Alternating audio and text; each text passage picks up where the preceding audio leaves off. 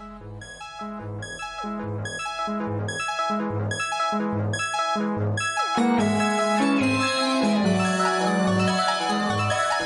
yo soy Juliet Vampire. Hola, yo soy El Contreras. Giant Metal Roboto.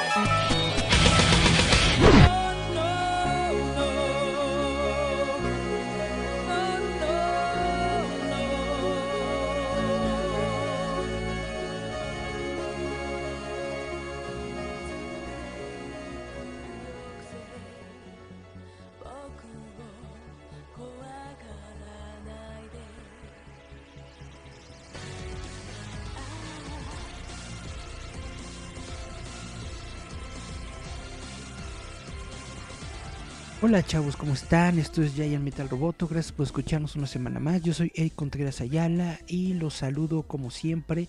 Aquí estamos transmitiendo en vivo desde Facebook Live. Ya saben que nuestra página en Facebook es Roboto MX, Roboto con doble T. Y estamos en nuestra versión en audio en todas las plataformas digitales como Spotify, como eh, Google Podcast, Apple Podcast, Anchor.fm, iBox, etcétera. También les recuerdo que este programa está patrocinado por Kiwa Fits. Kiwa Fits es una marca de playeras muy padres que se encuentra en Alabama 113, en la alcaldía Benito Juárez, en la colonia Nápoles. Les dejo un telefonito para comunicarse con ellos. Es el 55 76 02 7878. Déjenme levantarme un momentito para la gente que nos está viendo en el live stream. Ando con mi playera de, de Kevin Smith y Jason Muse. Está muy chida esta playera. Y bueno, vamos a comenzar con las ondas de este día. Vamos a darle a las noticias ñoñas. Y bueno, eh, se acaba de reportar que va a haber una película de Star Wars que va a salir en el año 2022. Ustedes dirán, ah, sí, claro, son las de Ryan Johnson, ¿no? Que había dicho que iba a sacar una trilogía, etcétera, etcétera. Pues no, resulta que hay eh, reportes que dicen que hay una película que está tentativamente puesta para estrenarse en el año 2022, aunque no se ha hecho ningún anuncio oficial sobre este proyecto y se espera que para el próximo año, es decir, en 2021, podamos tener mayor información. Ahora, este, como les estoy comentando, no es la película de la trilogía de Ryan Johnson. Se supone que Ryan Johnson que fue el director de la película anterior de Star Wars, el episodio 8, eh, va a tener su propia trilogía, aún no se ha dicho que no vaya a hacerla y probablemente la va a realizar en el futuro, pero no es esta película del 2022. Ahora, como todos ustedes saben, ahorita hay un plan original que es tomar un poco de tiempo entre las películas. Después de que vamos a ver el episodio 9 en las salas de cine, vamos a esperarnos dos años hasta el año 2022 en el que no vamos a tener películas eh, en el cine oficiales de Star Wars. Esto es como para darle un poquito de aire para los nuevos proyectos que van a venir, pero sí vamos a continuar con los proyectos de Star Wars dentro de la televisión, como la serie de Magdalorian que yo He visto que muchas personas ya han visto, si no han visto, seguramente se han topado con el bebé Yoda. Es como la sensación de este momento. A todo el mundo le está latiendo esta serie y casi a todo el mundo le está gustando el bebé Yoda. Y pues continuando con estas ondas de Star Wars, eh, en una entrevista que realizó JJ Abrams a la revista Rolling Stone, dijo que los poderes de Rey no son un accidente, eh, muchos fans de hecho han tomado como esta crítica de que el personaje de Rey es demasiado poderosa, obtuvo sus poderes de la fuerza y parece que ha tenido proeza con el sable de luz y todo esto sin siquiera haber comenzado un entrenamiento en forma. Y JJ eh, Abrams dice que la idea era mostrar el cuento de una joven mujer que era eh, poderosa por sí misma eh, era moral, era buena, pero estaba luchando por conocer su lugar en el mundo y se tenía que defender todos los días. Entonces dice que el camino de Rey es encontrar su lugar dentro del universo de Star Wars. Es vaya, él dice que no es un error que Rey tenga todos estos poderes, que es algo que estaba eh, dentro de su mente y dentro de los planes de la franquicia durante todo el tiempo. Probablemente vamos a ver una explicación dentro del universo en la siguiente película, quién sabe, tal vez puede ser. Esperemos que sí, pero por el momento nos tendremos que esperar hasta el episodio 9, por supuesto, a ver qué dice.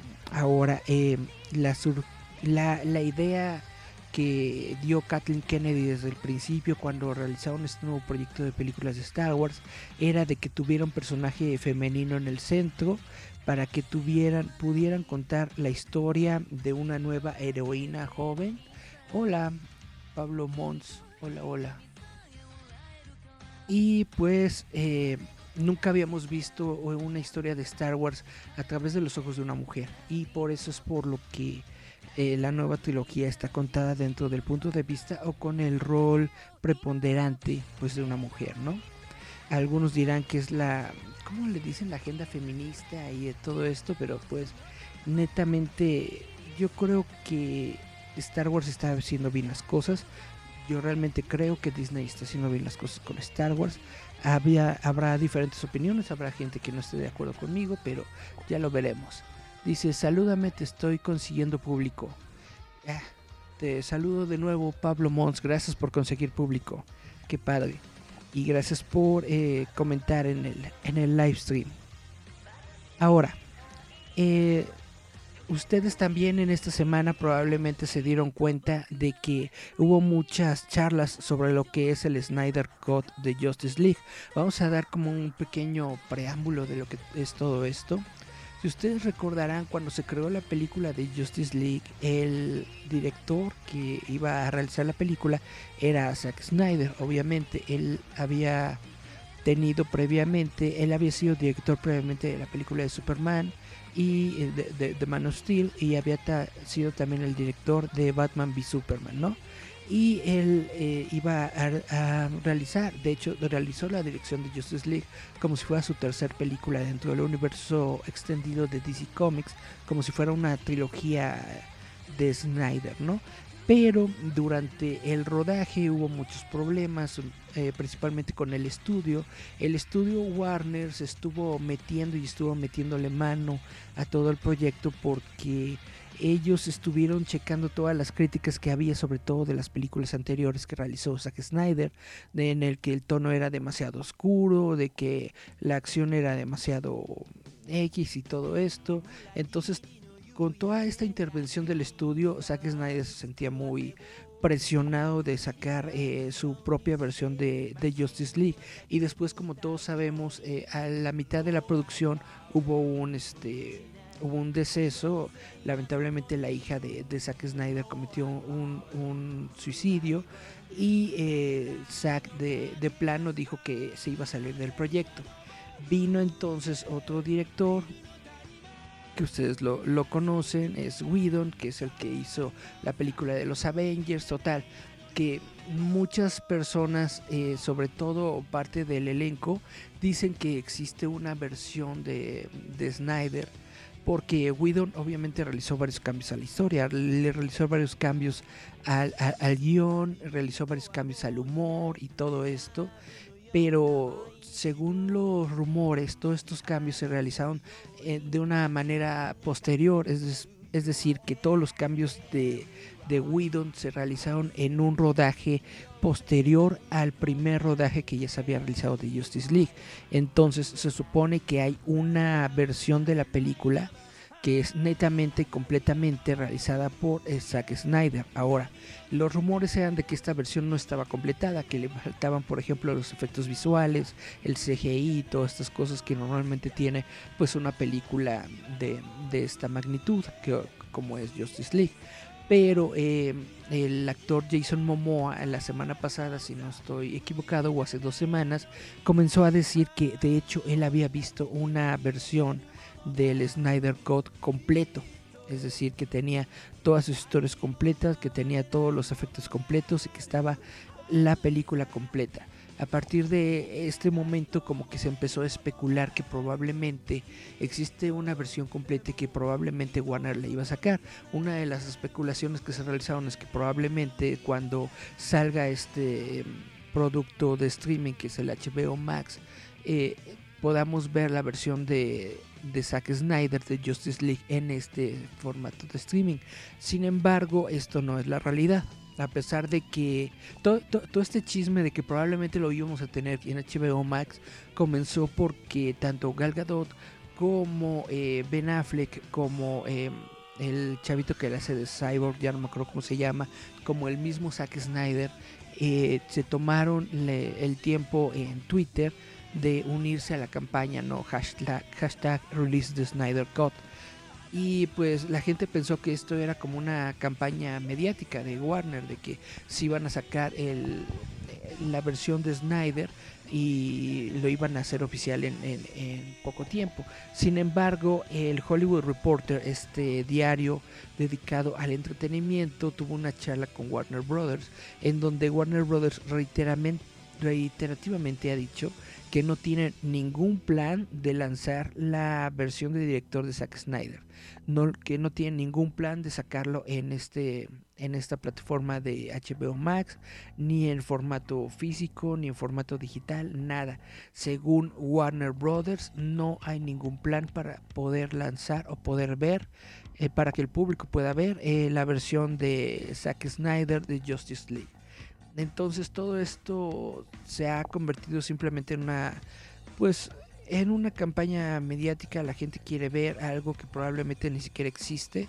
Eh, uno no, no sabe si podemos confiar en Jason Momoa. No estoy diciendo que Jason Momoa sea un mentiroso, pero probablemente la versión que él vio no está eh, realmente completa o a lo mejor la versión que él vio es una versión previa todavía exactamente no lo sabemos.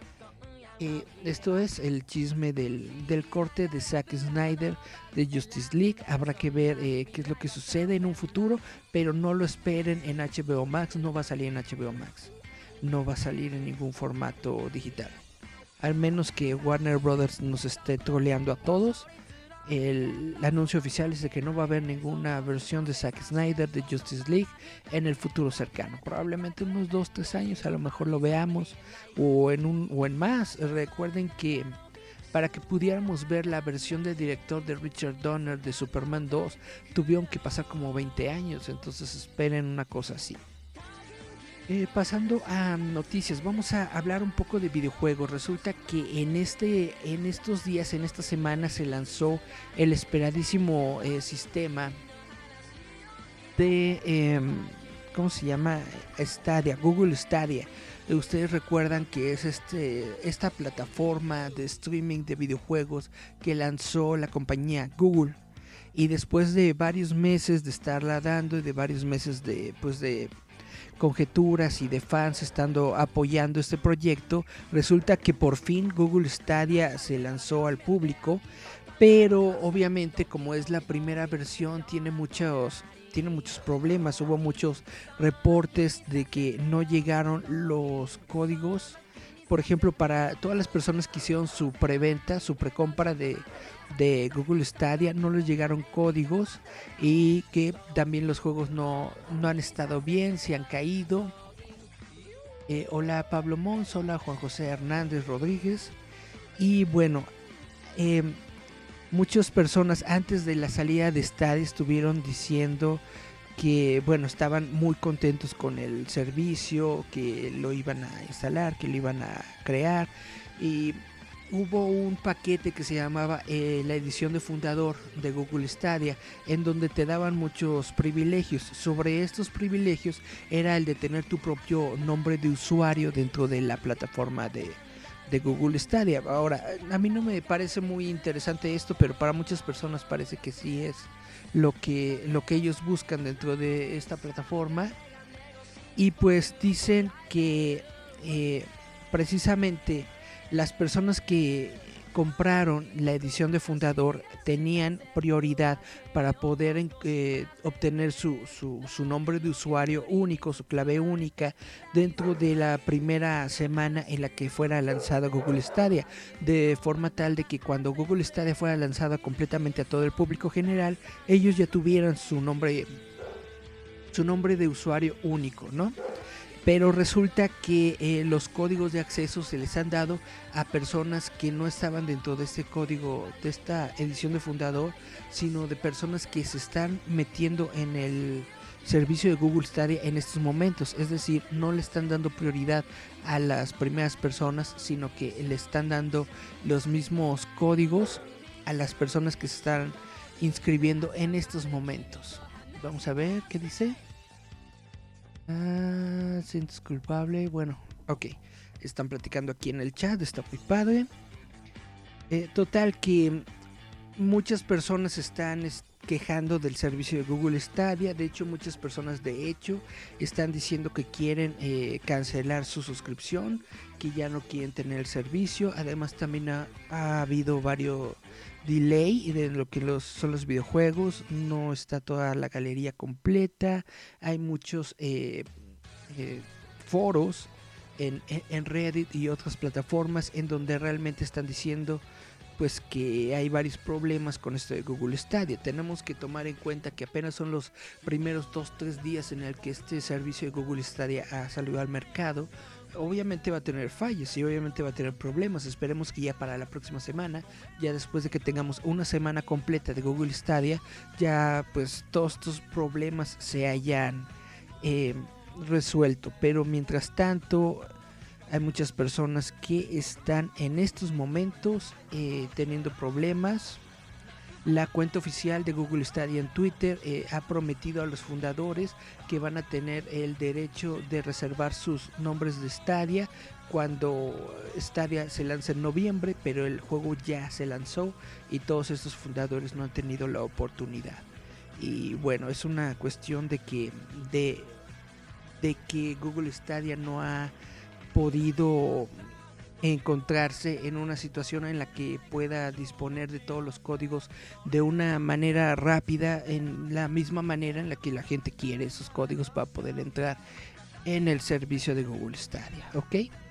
Bueno, vamos a ir a nuestro primer corte musical, vamos a escuchar una rola, vamos a escuchar eh, al grupo Unitopia con esta canción que se llama Not Human Anymore, vamos a escuchar esta canción que es una recomendación de un amigo en Facebook. Y regresamos en un momento a Jay el Metal Roboto. Ya. Intruders must be destroyed.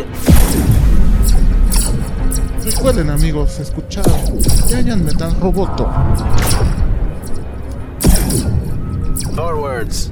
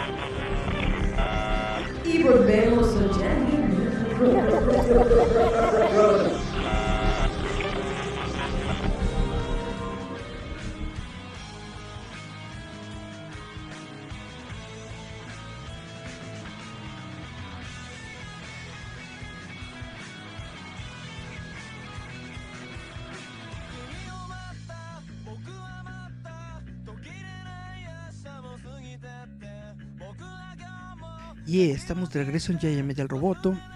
Y ahora les quiero platicar de una cuestión que está surgiendo ahorita en YouTube. Si ustedes eh, se han dado cuenta, hay muchas personas que de hecho están lamentándose de estos sucesos que están ocurriendo en YouTube.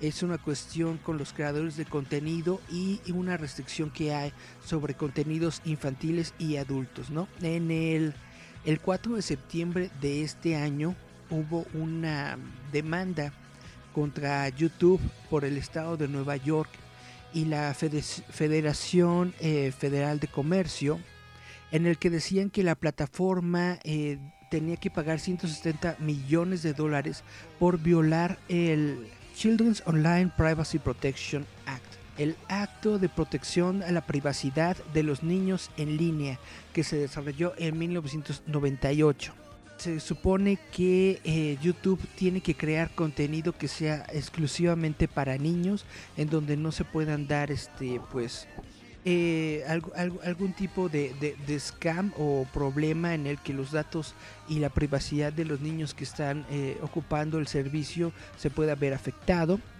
Eh, y bueno, eh, muchos youtubers se han visto eh, enojados con esta situación porque a partir de esta, de esta demanda que perdió YouTube, eh, se realizaron nuevas políticas dentro del servicio. Entonces YouTube ahora está dividiendo el contenido el, en contenido para adultos y contenido para niños. Sin embargo, no está estableciendo completamente de una forma transparente qué son los eh, protocolos que ellos están buscando dentro de un contenido para niños. Eh, muchos, muchas personas de hecho están diciendo de que es- están muy enojados porque sienten que su mercado principal es precisamente el de los niños, los niños que están aburridos, les dan una tableta, se ponen a ver YouTube y ahí les encuentran videos al azar, ¿no? Les encuentran videos eh, de, diferentes temas, de diferentes temáticas y entonces los niños se ponen a ver y comentar y bla bla y está aumentando mucho tanto sus vistas como sus comentarios dentro de la plataforma. Obviamente todo esto se refiere a niños que se encuentran debajo de la edad de 13 años. De 13 años en adelante ya pueden ver este, todo tipo de contenido dentro de la plataforma. La forma en la que YouTube está creando o, está reaccionando a esta demanda es lo que está haciendo que la gente se enoje, porque no están realizando una una enumeración correcta de qué es lo que tienen que hacer para que su contenido sea considerado solamente para niños o para toda la familia o para todo el público. Obviamente supongo que, bueno, de por sí en, en YouTube muchas personas, muchos youtubers tratan de no utilizar un lenguaje ofensivo, tratan de no utilizar eh, malas palabras y todo esto para poder llegar a un mejor eh, mercado y para que sus videos no sean denunciados. Entonces yo netamente, obviamente no soy youtuber, obviamente no produzco eh, ningún tipo de contenido para YouTube y obviamente el contenido que yo produzco pues no es para un público infantil. Sin embargo, pues eh, puedo ver que la rabia de estos youtubers tiene pues tiene algo de razón en el cuestionamiento de que las políticas que está dando YouTube no son completamente claras. Eh, por ejemplo, en cuando tú estás haciendo streaming de, de, videojuegos, que es mucho de lo que los youtubers hacen en, en estos momentos, eh, se supone que cuando tú estás viendo un videojuego, por ejemplo Minecraft, pues es contenido para todo el público, no es contenido para, para niños, simplemente estás jugando. Eh, la bronca es que YouTube está diciendo que va a desplegar un mecanismo eh, de algoritmos para poder ayudarlos a descifrar qué videos están eh, son para niños y cuáles no. La bronca con los algoritmos automáticos, todos sabemos, que muchas veces los algoritmos se equivocan. Es como cuando estamos en Facebook, que una imagen o un post o cualquier cosa es denunciado sin tener realmente una razón de ser. Y en la en lo que tú vas con, con Facebook y reclamas y ven tu post o ven tu ven, ven, tu publicación y se llega a un consenso de si cumple o no con las normas de Facebook eh, para eso pues ya pasó al menos en Facebook pasa como una semana una cosa así por el estilo. Entonces todo esto es eh, una cantidad de tiempo en la que los youtubers probablemente pues pierden dinero porque sus videos se demonetizan y ya no pueden eh, mantener una pues un flujo constante de, de ingresos. Eh, de nuevo de nueva cuenta yo no soy youtuber yo no monetizo los videos no, no encuentro yo un ingreso de nada de esto así que realmente no entiendo completamente todas las circunstancias, pero entiendo que los youtubers se puedan llegar a enojar por estos algoritmos. Yo digo que simplemente realices tu contenido como lo estás realizando habitualmente, como lo estás haciendo. Trata de tener un lenguaje consistente que no tenga que, que ver con, con, enojar a nadie, con insultar a nadie, y pues ya con eso, ¿no? Debería ser suficiente para que YouTube lo considere un eh, formato que, pueda verse por los niños. Ahora vamos a hablar un poco de películas de, de DC Comics de nuevo. Todos ustedes, eh, bueno, ya, ya hemos visto de que la semana pasada La Roca en su Twitter subió una imagen de él ya convertido en Black Adam. Sabemos que la película va a venir para el próximo año, pero ahora el productor de la película de Black Adam, eh, una persona que se llama Hiram García, ha confirmado que esta película eh, toma lugar dentro del DCEU junto a Shazam. Es decir, que él ha confirmado que esta película, que obviamente Black Adam se va a enfrentar a Shazam, se va a sacar a, se va a enfrentar a Zachary Levi, Zachary, Zachary Levi, perdón, Zachary Levi. Ellos se van a enfrentar en algún momento y este Black Adam está en el mismo universo de Wonder Woman, eh, Gal Gadot, de, de, Batman y de todos estos personajes, ¿no? No sabemos cuáles vayan a volver o no, porque también resulta que en esta semana, en una entrevista que le hicieron a Henry Cavill, él dijo que de hecho quiere regresar al rol de Superman, que él no ha renunciado al rol de Superman y no ha renunciado a la probabilidad de en algún momento regresar al papel de Superman en el futuro. Esto es algo muy interesante y algo muy chido porque puede ser que podamos ver a Henry Cavill en otra película de Superman a pesar de que pues muchos rumores durante el año pasado, sobre todo con el eh, cameo que iba a realizar en la película de Shazam, pues dijeron que él se había eh, salido del personaje. Según Henry Cavill, según una entrevista que acaba de dar en esta semana, él dice que no es cierto, que él no ha dejado al personaje y que de hecho le gustaría volver a interpretarlo. Exactamente. Y bueno, esto que les estoy contando de Black Adam se produjo en una entrevista al sitio comicbook.com.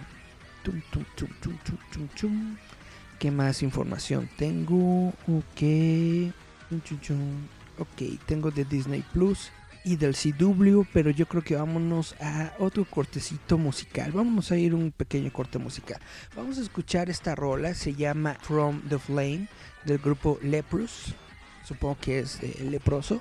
Todas estas eh, son eh, canciones que nos pasaron desde Facebook. Vamos a escuchar esta canción en la versión de audio y regresamos.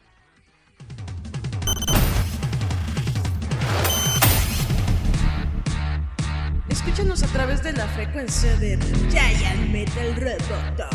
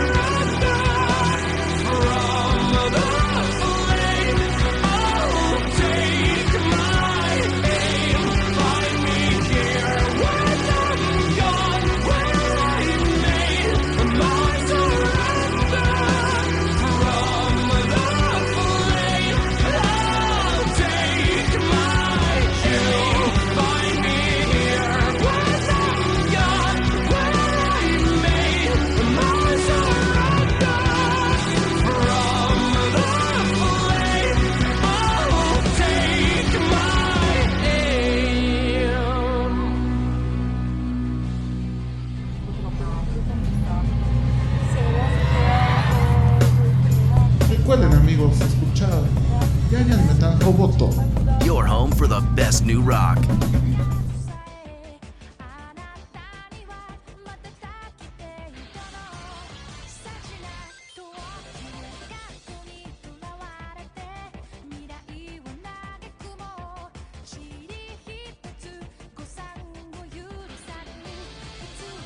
Ok, regresamos. Este es el último bloque de este día de Giant Metal Roboto. Y bueno, de los que de lo que les voy a hablar en estos momentos es de la crisis de las tierras infinitas. Es este crossover que va a venir en la cadena CW que eh, vamos a tener nosotros en Latinoamérica en el Warner Channel, si no estoy equivocado. Y resulta que en esta semana se lanzaron las sinopsis de cada una de las dos primeras partes de la crisis de las tierras infinitas. Entonces les voy a leer eh, un poco de esto. En la primera parte, el monitor, que es interpretado por la Mónica Garrett, manda a Harbinger, que es Audrey Marie Anderson, a buscar a los héroes más poderosos del mundo. A Supergirl, a Flash, a Green Arrow, a Batwoman, a Canario Blanco, Atom y Superman.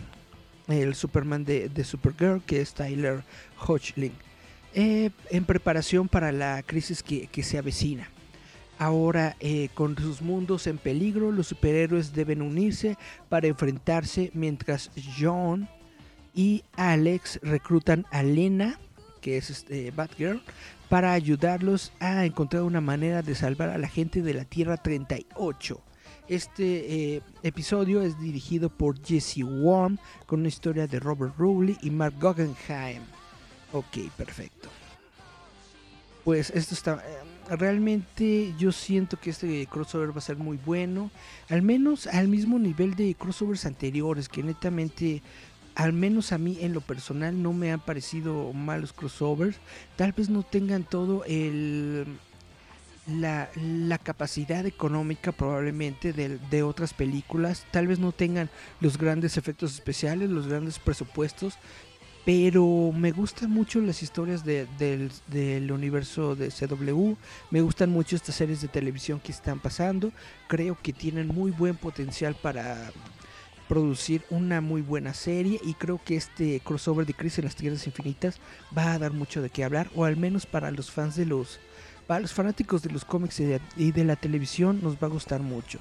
Eh, nosotros eh, tenemos que recordar que eh, en la serie de Flash desde hace mucho tiempo, de hecho desde el primer episodio de la serie de Flash, se había dicho que iba a haber una crisis y que Flash iba a desaparecer dentro de esta crisis.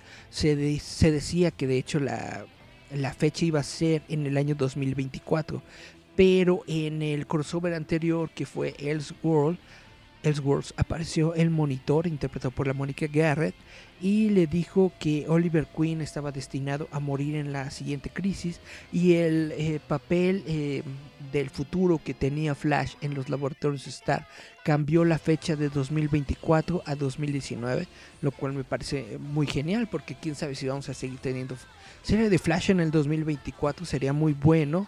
Pero pues quién sabe si lo vamos a tener, nada está asegurado en este mundo, entonces muy padre que lo adelanten para el 2019.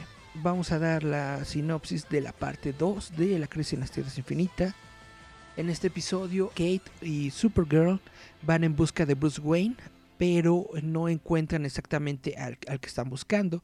Se encuentran a Kevin Conroy. Kevin Conroy, eh, que es la voz de Batman en la serie animada, va a interpretar una versión más eh, vieja de Bruce. Y también eh, van a encontrar a Clark Kent, a Lois Lane y a otro Superman y probablemente a otro Superman porque en este episodio es donde aparece Tom Welling. Pero también este es el episodio en donde vamos a ver a los personajes de que, que, que ellos son más viejos de este cómic de Kingdom Come. Entonces probablemente también vamos a ver a, a Brandon Root en, en un personaje de Superman. Vamos a tener tres Supermanes dos Supermanes, tres Supermanes. Bueno, vamos a tener un montón de Supermanes en este, en este episodio. La parte 2 de la crisis en las Tierras Infinitas continúa con Tom Welling, Erika Durance y Kevin Conroe. El grupo utiliza ah, el arma de Ray, que es Brandon Root, para eh, buscar nuevos reclutas que les puedan ayudar a salvar el universo del El Monitor, eh, mientras envía a Iris, Clark y Luis eh, en busca de un misterioso kryptoniano, mientras Kate y Kara eh, buscan a Bruce Wayne, eh, que será Kevin Conroy. Mia eh, va a pelear contra Sara, Rory descubre un talento oculto y Lex Luthor, que va a ser John Cryer, quien interpretó este papel en la serie de Supergirl, va a regresar. Este episodio está dirigido por Laura Besley, escrito por Don Whiteheart y Holly Henderson. Suena muy interesante, se los recomiendo, vamos a verla. Chun chun chun. Este, este crossover se ve muy chido, realmente quiero verlo. Eh, ustedes saben que eh, la serie del Mandalorian se estrena todos los viernes. Esperemos el día de mañana, viernes, para poder ver el episodio. Y probablemente la próxima semana pueda dar un poco de, de reseña o hablar un poco del nuevo episodio que tenemos de Mandalorian. Pero mientras tanto, vamos a dar otra noticia dentro de Disney Plus. Y bueno, eh, resulta que Disney Plus en estos momentos tiene menos del 15% del catálogo que tiene Netflix. Desde su lanzamiento en la semana pasada, el servicio de Disney Plus ha sido el, el más comentado, el más hablado en, todo, en todas las redes sociales. Eh, prácticamente eh, ha habido muchas nuevas menciones sobre este servicio. Y bueno, tiene un, eh, un catálogo impresionante de títulos y está en un precio bastante, bastante bueno. Y muchas personas obviamente están comparándolo con el, con el otro servicio que tenemos que es Netflix. Netflix tiene una cantidad mucho más grande de, de títulos. Netflix en estos momentos tiene aproximadamente 5.800 títulos diferentes, 3.900 de esos son películas y 1.800 son eh, programas de televisión.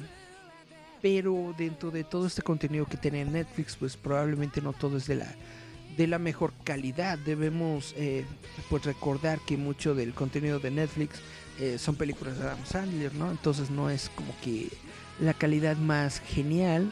Entonces muchas personas están diciendo que la característica que tiene Disney Plus como alternativa a Netflix es precisamente eh, que aunque tiene una librería más pequeña, ofrece mucho mejor calidad de contenido porque tenemos todas las películas eh, animadas eh, clásicas de Disney, tenemos todo el catálogo de Fox, tenemos las series de, de Los Simpsons, tenemos todos los nuevos lanzamientos y proyectos de Star Wars, todas las películas clásicas, etcétera, etcétera, etcétera, etcétera. Ahora eh, quiero aquí platicar un poco de la cuestión que tienen ahorita en, en esta pelea del streaming. Eh, hay una pelea en estos momentos entre Netflix y eh, HBO Go. HBO Go es la plataforma de streaming que va a lanzar el próximo año eh, Warner Media, Warner Brothers, en donde ellos eh, acaban de adquirir eh, los derechos de streaming de las películas del estudio Ghibli. Ustedes conocen todas las películas del estudio Ghibli, eh, de su director este, Miyazaki. Y bueno, obviamente son películas muy buenas, muy famosas y que a mucha gente le van a llamar la atención. Esta- estas películas del estudio Ghibli, este trato que ha conseguido HBO Max, solamente es para la distribución de películas en los Estados Unidos de Norteamérica. Ahora, lo que está peleando Netflix es la distribución de las películas de Ghibli en otros, en otros territorios. Ellos lo que quieren es compenetrarse mucho, sobre todo en el territorio local, en el territorio de Japón. En Japón eh, no se da mucho esto del streaming de animación. Los otakus y fans de la animación que se encuentran en Japón normalmente eh, tienen sus tienen su tienen su anime en formato físico, es decir, tienen los DVDs, tienen los Blu-rays, etcétera, etcétera, y así es como consumen este tipo de contenidos y las nuevas series pues obviamente las ven en, televisión y en otros lugares en donde van saliendo, pero realmente no existe un sistema de streaming eh, que esté eh, pues teniendo o conjuntando a todas estas personas que ven animación dentro de Japón. Netflix quiere llegar a ese a ese a ese público dentro de Japón, el público local. Eh, quiere consolidarse porque además hay muchas personas, sobre todo en el sur de Asia, a las que les gusta mucho el anime y que buscan mucho el anime. Entonces lo que busca Netflix es consolidarse en el terreno asiático. Yo creo que es algo muy inteligente. En Asia hay millones de personas, millones de, usuarios de este servicio. Entonces, aunque eh, en alguna forma Amazon y otros servicios como Disney Plus pues le estén comiendo el, el caldo en América, pues Netflix todavía puede buscar otros eh, mercados, puede tratar de expandirse y una de las eh, cuestiones que están buscando para re- realizar precisamente esto es conseguir eh, contenido de animación japonesa. Eh, esto es algo muy interesante porque dentro de los territorios en los que Netflix quiere llevar animación japonesa también se encuentra Europa y por supuesto Latinoamérica porque Europa, eh, Latinoamérica y el sur de Asia son los tres mercados principales en donde se consume animación japonesa. Podríamos nosotros tener eh, tanto el catálogo de Ghibli como nuevas producciones de anime dentro del servicio de Netflix aquí en Latinoamérica. Sabemos que de hecho, en este año Netflix ha realizado una gran producción de, series originales de, anime. Lanzaron la serie de Ultraman, lanzaron la serie de Seis Manos, etcétera. De hecho, Seis Manos es un, es un anime eh, producido por Netflix, pero que tiene temáticas latinas, justamente porque Netflix sabe que en Latinoamérica se ve mucho anime. Esa serie de televisión eh, fue creada específicamente para el público latino que ve animación japonesa. Entonces Netflix ahorita le quiere invertir a todo esto. Vamos a ver quién eh, pues quién gana estas guerras de los streamings o al menos quién tiene pues más definido todo esto. Yo creo que Netflix está realizando una una jugada muy inteligente al tratar de meterse con la animación japonesa. La animación japonesa netamente tiene mucho público y genera millones, si no es que billones de dólares de forma anual. Tener ese contenido dentro de la plataforma realmente les va a beneficiar muchísimo. Y con esta nota pues ya me voy a despedir. Ya vamos a acabar con la transmisión del día de hoy. Antes de irnos, les vuelvo a recordar que este programa está patrocinado por Kiwa Fits. Kiwa Fits es una marca de playeras que tienen muy buenos modelos, tienen muchas tallas. De hecho, tienen hasta la talla XL para los gorditos como nosotros, que necesitamos un poquito más de espacio en las playeras. Las puedes conseguir en Kiwa Fits. ¿En dónde se encuentra Kiwa Fits? Ellos se encuentran en Alabama 113, en la alcaldía Benito Juárez, en la colonia Nápoles. Les voy a dejar su teléfono, es el 5576 027878. 55 76 02 7878. Chequenlos, búsquenlos. Eh, Kiwa es muy recomendable. Muchas gracias por escucharnos, gracias por estar en la sintonía de Roboto, gracias a los que estuvieron platicando en, eh, en el chat de, de la transmisión en vivo. Eh, andaban con sus ondas, así que no, pues no comenté mucho. Y bueno, vamos a escuchar una canción. Esta canción es de Oceans of, of Slumber. La canción se llama The Decay of Disregard. Vamos a escuchar esta rola. Y y ya, ya nos regresamos. Nos vemos. Bye, bye, bye, bye, bye. Esto es Giant Metal Roboto.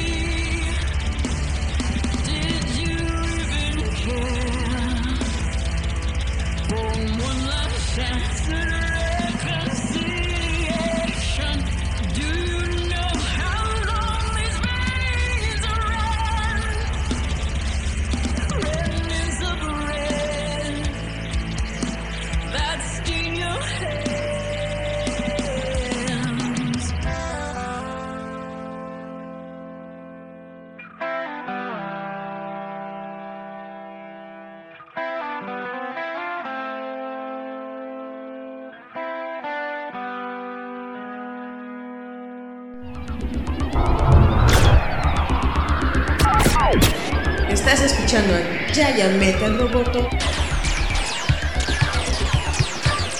Self destruct initiated.